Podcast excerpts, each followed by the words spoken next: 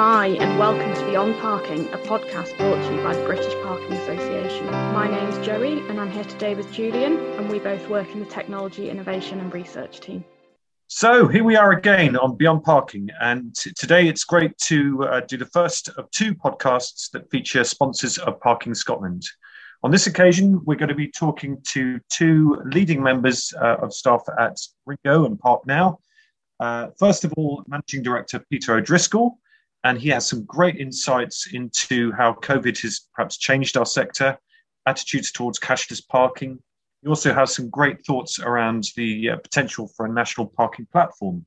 So we've got Chris Head after that. He is a senior account manager for Ringo, and he's going to be giving us much more of a kind of cold face view of what is going on in Ringo right now. And we talk a lot about the the kind of impact of moving towards electric vehicles and how that's going to change the way we are charging um, and how parking works. And if you want to uh, enjoy all of Parking Scotland, just go and visit the BPA website, and you can find on our events page everything that went on there, including some great lunch and learns. Right, great. Over to the interview.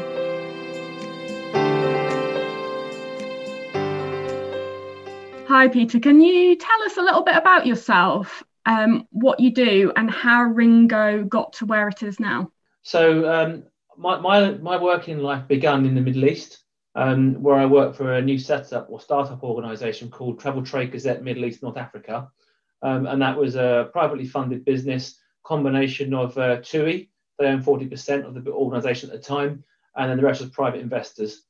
Um, and my job there was to set up a publication uh, that, in effect, promoted travel trade between the Middle East Arabian nations and also brought Europeans uh, and Asians into the Middle East uh, for tourism and travel. Having done that for three years, um, I then moved to a, a, role in car leasing, where I spent five and a half, six years working for a company called LeasePlan, where I in effect learned my, my tools of the trade in terms of, again, selling and also understanding the bid process and how to build a, an overarching solution around a client or a customer. From there, I moved to NCP, National Car Parks, which is when I entered the parking industry. And there I was responsible for delivering at the time what was their first uh, mobility card called Gateway. It's still there today. I don't know how popular it is, but it, it still exists. I also was responsible for putting in place uh, their season ticket uh, and travel card facility for fleets um, over a two or three year period. I finished that program um, and I was left there as the head of sales and customer services, and then moved or was, or was asked to go and join a company called Park Mobile. Um, and if you know the history of Ringo, you'll know that Park Mobile acquired Ringo back in 2012.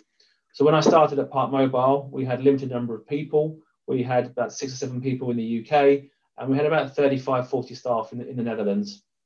At the time, Ringo were number two in the marketplace, and Park Mobile were number three. And then we merged and became number one in 2012, or we acquired, should I say. Um, and then from there, the business has gone from strength to strength.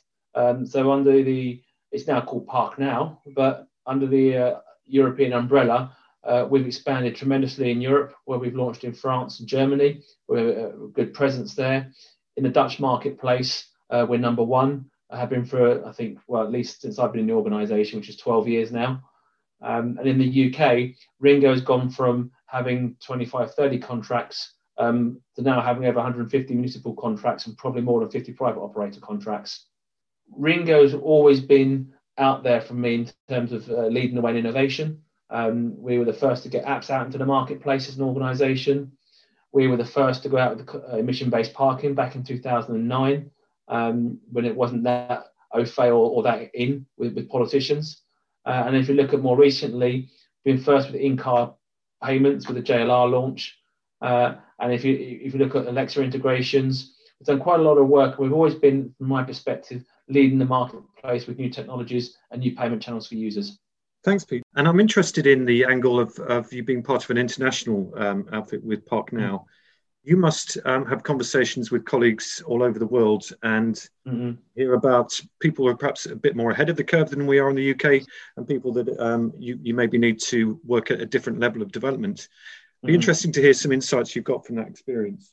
Yeah, sure. Um, if I look at Europe initially, um, if you look at Europe as a marketplace, not just our own organisation, uh, the Scandinavian markets, Norway, Denmark, Sweden, they were really one of the first nations to embrace cashless parking with any scale. Um, and then the, the Netherlands wasn't too far behind. Um, so I would say that probably the, the Nordics uh, led the marketplace, with Netherlands following probably about two to three years later, and then UK followed probably two to three years, maybe four years after that. And then you've seen France start to catch up. Uh, Germany is probably one of the laggards. It's there in terms of cashless, but if you look look at digital penetration across German society pre-COVID, I mean, I remember going to a baker's and I wanted to pay with a credit card and I couldn't, but they had a machine that you put your notes in and it dispensed you the correct change. And you could have put your coins in and get, you know, notes back out of it. Uh, so that gives you an idea of how far German society is away or was away from digitalization. Um, so one of the key things for me is seeing the different levels of digitalization in, in the European markets. And if you look at other things, which is where I'm seeing a lot of uh, learnings, is around electric vehicle charging. Again, the Nordics are ahead of us. Uh, you know, they've got it integrated as part of the in-car piece. Uh, if you look at the Netherlands, you know, they've got a thing where they're charging back, back to grid way before we had it. Um, and you look at the UK, the UK, if you look at the electric vehicle marketplace, there's probably two or three big players out there. We could probably name them, you know, Charge Master, which BP now own. Um, you've got Source London. Um, they're the two main players at the moment. There are, there are, other big players in it, but these are the two main ones. The thing that I, I'm, I am interested, particularly, um, you know, we we are looking towards the future with um, a national parking platform potentially. Mm. Um, the whole um, opportunity of, of multi-vendor trading, so you, you might be able to use one app to access different parking operators. Do you have much experience with that? I know, it's quite big in, in the Netherlands. Um, so when I first joined the Park Mobile Group um, or Ringo, I was tasked with trying to get some momentum with London councils um, to look at the hub. But at the time, the other two players in the marketplace uh, were, were, privately owned, uh, and they didn't want to play it that way. Um, and I think if we look at the way the marketplace has evolved, um, it's been tender driven, which doesn't really support multi-vendor cashless parking. Um, but you get to a point, like most things, where you want ubiquity of service, and to do that, you need multi-vendor. Um, I'm a strong advocate of it. Um, you know, if my clients came to me and said, Pete, you know, we want to go multi-vendor, I would be very open to those conversations. Um, and we've got lots of experience in our own organisation in France, where in Paris we're providing a multi-vendor hub uh, for, for, Paris. We've got a lot of experience in, in, the Netherlands, where at one time we were the provider of the national parking hub, and then the, the government came in play with its own thing and, and took some contracts away. But we still have about 25, 30 installations on the continent. We're providing the hub. Uh, and, and what's interesting there is some local authorities want to go down the national platform route as a hub. Others don't want to. They want the independence from the government, so they, they still go to private enterprise. Uh, that's on the hub side. And I think if you look at the setup of multi-vendor, it can be as basic as simple enforcement, where people just plug in, or it can be more in depth, where you've got tariff engine control, or you have emission-based parking control in there. So you can have different different eligibility criteria set around the, the, platform. It really depends on how deep you want the platform to go. My advice to the UK marketplace is let's do it in small bite-sized chunks. We've got to do the first piece, which is let's get the enforcement working, let's get this all plugged in. Then, if you want to look at things like tariff APIs or one tariff hub, fine, you, you can do that, but you should do it bit by bit. Um, otherwise, you're in danger of biting a huge elephant out rather than chopping it into small pieces and it you know it takes a long time to deliver. It's interesting as well i hadn't i hadn't really thought about that but your point about some local authorities not wanting to be on the kind of multi-vendor national parking platform and wanting independence is quite interesting because actually for it to work i guess it, it does need to become countrywide doesn't it? Well there's two sides to it. Um, the, the first side is that the hub is where you see they either want to go to a national platform or they want to go to private enterprise. That doesn't stop you having um, providers, as in the cashless providers, working across both the private provided hubs and the national hub. Because from the you've got to see it as a front end and back end. So provided the front end is enabled in every authority or every private car park operator, then you can do it. And then what you're then tendering is the back end each time. And the front end is a plug in and play. Whereas at the moment, if you look at where the market's going, and France is a good example of this, they're tendering both sides of it. Whereas in the Dutch model, they're only tendering the back end. So it saves local authorities money because they're not having to tender two services. Secondly, it also means from a consumer perspective, you're not having to keep re-registering every time you go somewhere. What it does, it drives on the consumer side, it drives best practice and the best rated app and the best performing app is the one that people are going to go to. And as a council or as a private car park operator, you know, you will have your own back end reporting and reconciliation requirements. But on the front end, you want happy customers. Uh, and that's how you've got to see the marketplace. So I, I, think you've got to break it up into two pieces. So it sounds like it's it's going to um, almost revitalise the the app market in terms of a new stimulus to develop and be the best customer experience when you've got a you know all the, the multi-vendor opportunities that come out of it. Mm. I think as well, it also will encourage um, you know operators to become more than the parking app. You know, there's a, there's a lot of debate around you know bringing charging and parking into the product. Um, now we have a, sister company in our group at the moment uh, called DCS, uh, where we are you know working with them about integration, so you can park and charge in the same product. Um, and that has to be an obvious thing to do because in seven to eight years from now, you know, according to government, we won't be selling any any fossil fuel uh, new vehicles. And, and I think the concept of having your charging payments in car, your parking payments in car, are going to be a reality. And what's interesting, if you cast my mind back, you know, when I joined phone parking as a business, there was no Apples or iPhones. It was all done on IVR. The enforcement was done through RFID. Yeah, dial the clock forward, and it's 70, 80% through app in the UK, uh, and it's digital enforcement. Dial the clock forward 10 years from now, yeah, app will still be a dominant channel, but there'll be a lot more in-car stuff happening, you know. And certainly, I see a shift um, in how people are going to interact with paying for motor-related services, and by that I mean the on-demand components like tolling, fueling, and parking. COVID has entirely changed the landscape of parking, and no one can really tell how things will pan out. What do you see as some of the key shifts in the market and the potential development over the next few years? It's a really good question, um, one which I'll, I will answer with some caution. What we're going to see is an acceleration of a trend that was already in play. Um, I, I think 12 to 24 months out, in major key urban cities, you're going to see at least, if not a complete removal, a halving of the number of pay display machines that are out on the estate. Whether they be contactless or, or coin feed, you know, they're an expensive asset um, c- compared to having nothing on the street. Um, and I, I, think it will reduce. And I think what has happened, I don't know about you, but I've got the same £200 in my wallet that I took out in August, um, cash, and haven't touched it. Everything is on card or on, on smartphone or online. And increasingly, I'm finding myself although my eyesight is going, I'm having to use the app to buy products all the time. Um, so I think what COVID has done is accelerated the move, not just for parking, but for most industry sectors into um, app-based payments. Even going to a restaurant or pub during during COVID, I was getting my phone out and using Apple Pay to avoid touching the terminal. Yeah, and I think as a society, we're going to be so much more conscious of hygiene.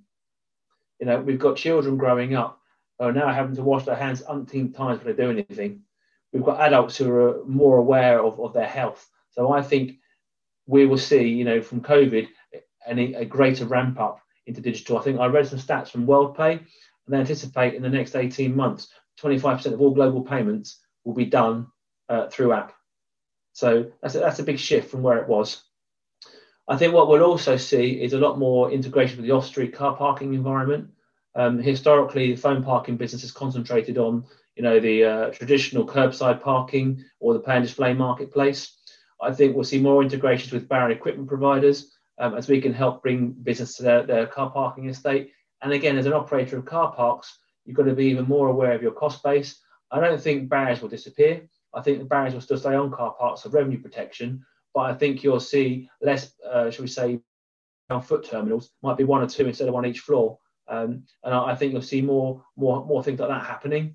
I also think things like um, auto pay will become more relevant. So in the Europe, we've got probably about 350 car parks, maybe 400 car parks, where you register your account with with us, and then when you arrive at a car park on our on our estate, it does a number plate lookup, lets you in, lets you out, and builds your account.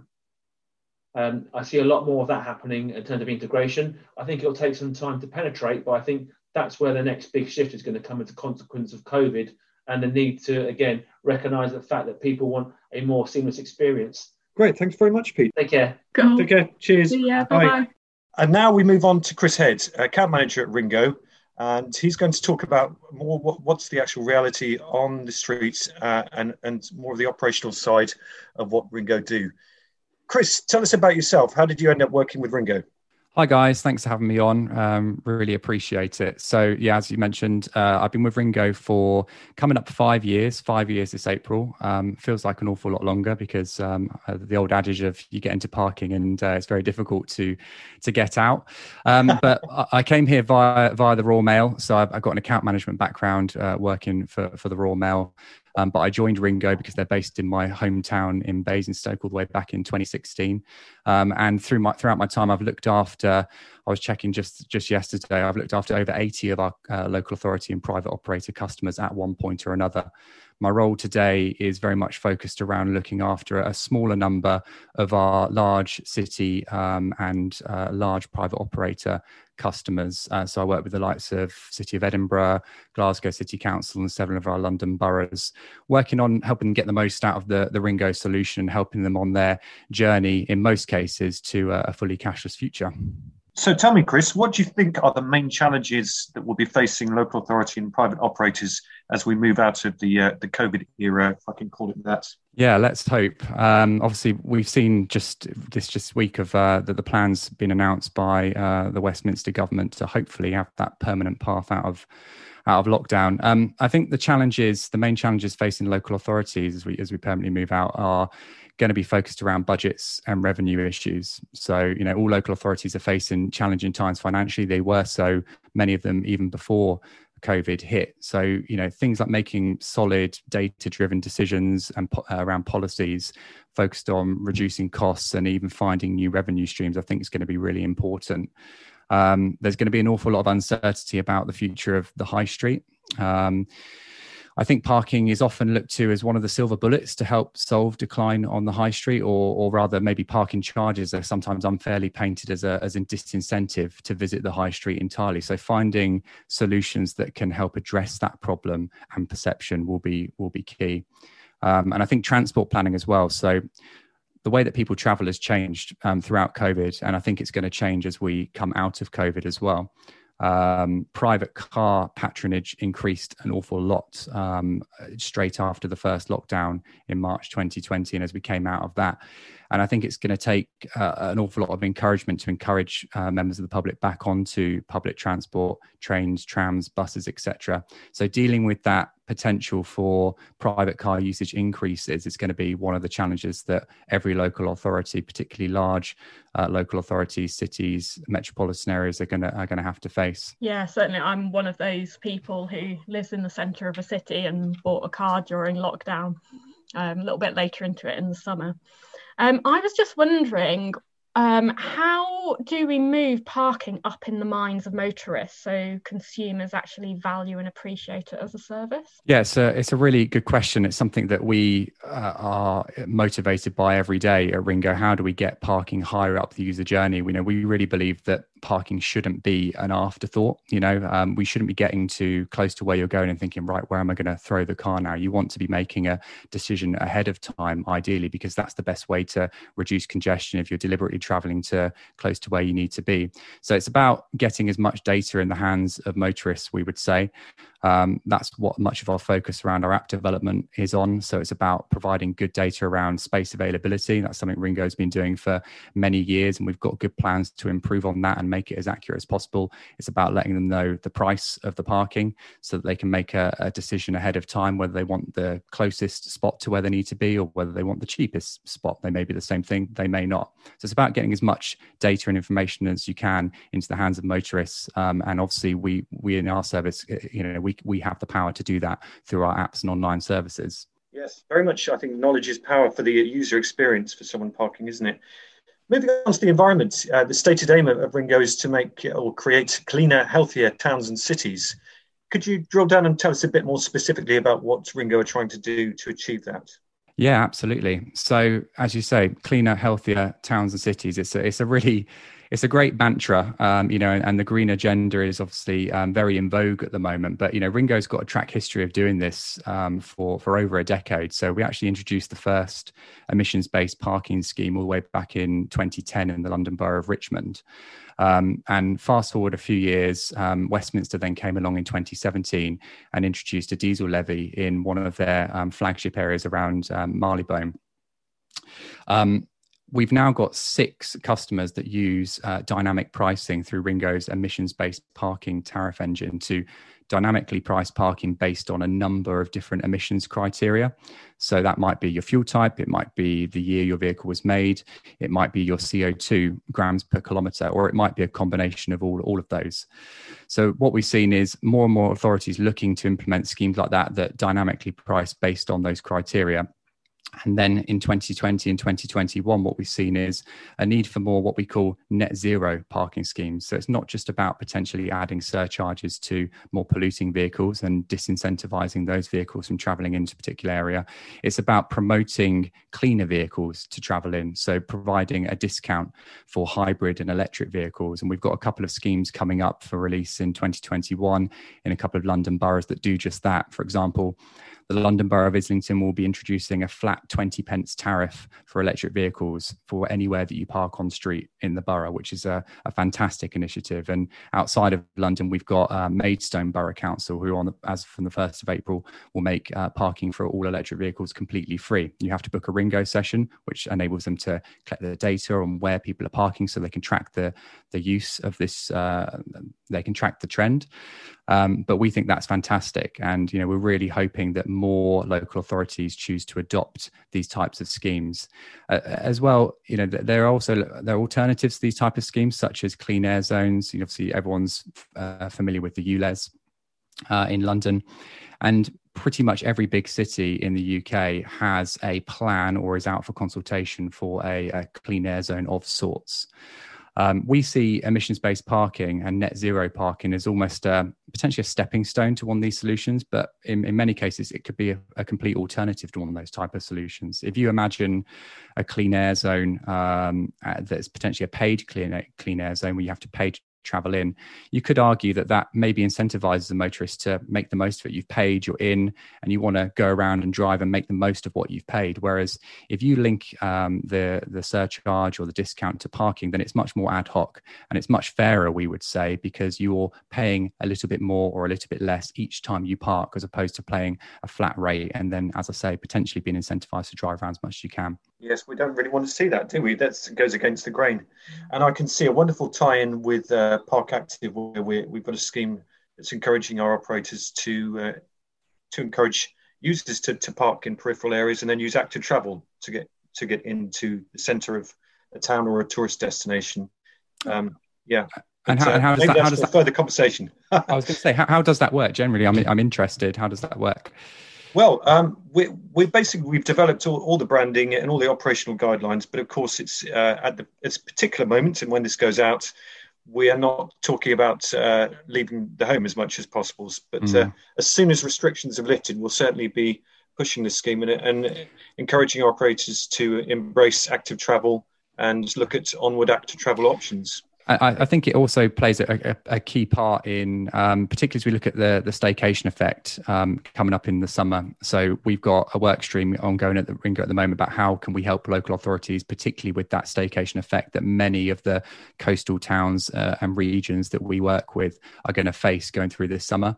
I think it's going to be unprecedented. It was pretty um, unprecedented last year, and there was obviously several cases on the news where there was you know people throwing their cars all over the all over the place. PCN's been issued as councils really did struggle to um, cope with the demand for for parking near these um, you know beauty spots and destinations. So um, you're right. I think that encouraging um, people to get close to where they need to be, um, but then park up and then you know take a more sustainable walking route potentially to, to where they actually need to be. And it will be incumbent on councils to you know uh, get some pop up parking in fields or provide any extra inventory that they can. And of course, you know something like Ringo is a great way to support that because you don't need a, a pay and display machine. You can just throw up a sign. Obviously, make sure you've got all of your orders in place, um, and and then start taking start taking payments. So yeah, I completely agree with you. Um, Park Active would sounds like a, a really great way to support that. Um, we know that uh, Ringo do a lot of work on partnerships. I'm wondering if, if, there's any projects that you're working on at the moment that are particularly exciting you'd like to share with us and the listeners.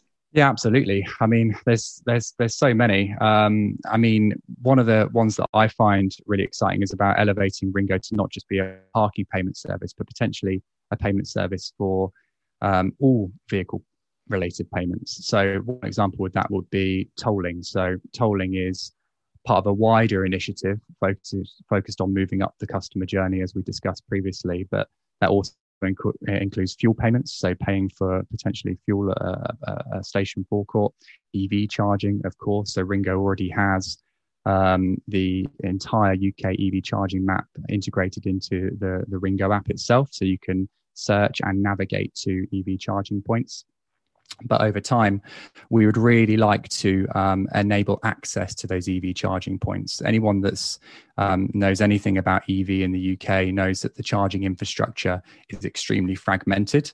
I'm myself um, uh, um, an EV driver. Uh, I think we're still classed as an early adopter, maybe. Although, um, if you look at the numbers of EVs registered last year, I don't think that'll be uh, the early adopter status for too much longer. But the market does need bringing together. And obviously, uh, at the moment, it's a patchwork quilt um, across the country of some parking operators offering free parking for EVs, um, reduced parking for EVs. But at some point, EVs are going to become the norm. And that's going to lead to some decision making required by local authorities to understand how are they going to begin enforcing parking relating to EVs that are charging or not charging and using those bays in a different way. So we think we're really well positioned to potentially aggregate that access to EV charging points. You know, we have an app that is, you know, used by 18 million registered motorists in the UK. We are collecting, can see all of the data relating to the, the, the types, the fuel types of vehicles being used, so we can see across the uh, across each local authority how many electric vehicles are uh, in use and how that is growing. So those are just some, you know, so tolling, fueling payments and EV charging. Those are three are just the exciting products that we're working on uh, at the moment and bringing those to market. Do you think, um, just think adding on from what you're saying, do you think consistency is important with that kind of thing? Because um, just thinking if you live in one local authority area and then you go to another, is do you think that's important to keep it consistent across the whole of the UK? Do you mean in terms of parking? Yeah, is, and is how, it is in like a parking app experience, for example? Yeah, and how people just thinking of the EV um, environment and yeah. that that's going to be adopted in the next sort of 15 years by many more people. That yeah. actually, if it's different in every local authority, the way you charge and how you're issued a parking ticket and that kind of thing for stopping and charging, do you think yeah. that's going to cause confusion across um, the users? Yeah, with EVs, as I say, the market today is extremely fragmented. Um, there are many, many dozens of different services, apps, memberships that you need to be a part of to be able to access the charging network wherever you go. So there will need to be some level of aggregation or a layer that sits on top of that um, that that enables you to any and not have to sign up to multiple services. And you can liken that to parking as well. Interoperability, as we would phrase it, i.e., the ability to go from one local authority area to, to the next and, and know with confidence that you can use the same service to pay for your parking is really important. And we see this all the time um, when we're rolling out new local authorities that uh, have a presence of Ringo around them. Just how quickly people uh, uh, adopt to that and how many existing users we see parking in the early days of that new local authority coming live with Ringo. So it is really important. I think we will be moving towards a future where um, hopefully you will be able to pay for um, your parking by the method of your choice, by the app, by the cashless service of your of your choice, wherever you are. I think that is ultimately the future of where the market will get to. And we did cover the um, you know the potential of a national parking platform uh, with, with Pete, who, who seemed very enthusiastic about the idea, which mm. is great news. So you've touched on some of this, but really, I'd like to maybe distill it into into three key themes around COVID, which has undoubtedly changed the landscape of parking. What do you think are the three key themes for parking over the next few years? Um, what do I think the big three thing, key themes? So the three th- key themes that I think are going to be crucial to parking over the next few years are first of which probably be big data. So it's about how much data are you able to collect, unlock, transform, and then utilize as part of developing your parking policy or parking strategy. So, um, you know, gone are the days where, you know, you are collecting pounds, of coins in the machine and really you've got no idea of um, or ability to track when each ticket was purchased, how long it was for, when that ticket purchase was made. And that's something that a cashless service gives you straight out of the box access to that data so you can look at behaviors, you can look at habits, and then you can see whether the, you know, the restrictions, the charges, the orders that you have in place are really fit for purpose, both today and into the future. You can also use, um, you know, the benefits of big data to, to track those policies. So when you make a change, for example, introduce emissions-based parking, you can see how the needle moves in terms of your split of fuel types over a period of time. So you can really see where you have um, made a difference to the parking habits um, of, of people entering your area. So I think big data is going to be absolutely key. Um, we've talked about customer journey. I think that's another key pillar, uh, another key theme. People are going to expect more information about where they can park, where they can go, how safe it's going to be for them when they get there. So, anything we can do to help move parking up the customer journey um, is going to be uh, a key pillar.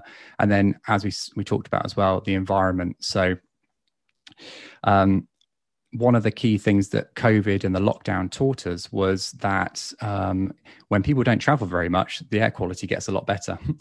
And I think it's really key um, for to not see a kind of springboard effect back to the pre-COVID levels. And when we think about, you know, maybe a short-term patronage to more private vehicles, that's a real risk of seeing, you know, potentially even worse air quality than we had before. So it's about putting strategies in place that can help us combat that. Things like emissions-based parking um, that can really help make a difference um, to discourage people from taking more polluting modes of transport and encourage them to, you know, walk, cycle, of course, um, and, and, and, and use uh, more sustainable methods of transport. Like it sounds like the account management that you do is with cities mainly rather than mm-hmm. rural. It, do you think there's a difference in the the approach? Yes, I think there is a big difference between um, the needs of local authorities, large city local authorities, um, as well as smaller borough, maybe district, maybe even town councils. So I I mentioned in my introduction, so I've I've now worked with over 75 of our um, local authority customers, and when I started out, some of my customers were small parish councils. Um, as well as district and boroughs, so I really have had a, a broad um, experience, and I've got uh, you know worked with many many um, parking officers from across the across the um, the country from different size councils. So yeah, some of the some of the differences between the two. Um, I think the biggest difference that I can pick out is in terms of cashless parking, um, every single local authority in the UK is on a journey with cashless parking. Uh, cashless parking, you know, used to be considered a, a, disruptive technology against the kind of status quo of pay and display machines. It's now the norm. You know, over fifty percent in most cases of uh, a local authority's pay and display income comes through cashless parking as opposed to pay and display machines, and that's certainly more true the larger the local authority because the cost savings that they can achieve from uh, things like machine reduction production, for example, are, are obvious, and that that benefits case and the business case is really easy to see. So it's very typical for a large city local authority for us to see 80, 90, and in many cases 100% RingGo with no pay and display machines.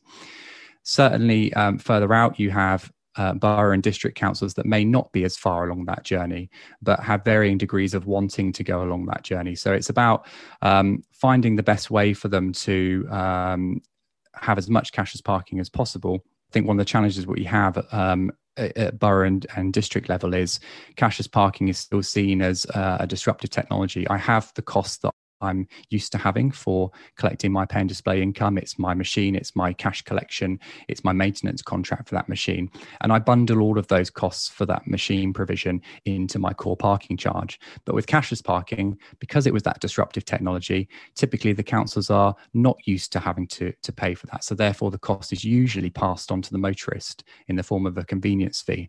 Now, most larger uh, cities and London boroughs have, in many cases, done away with that and, and, and agreed to absorb the cost, albeit a lower cost, for cashless parking.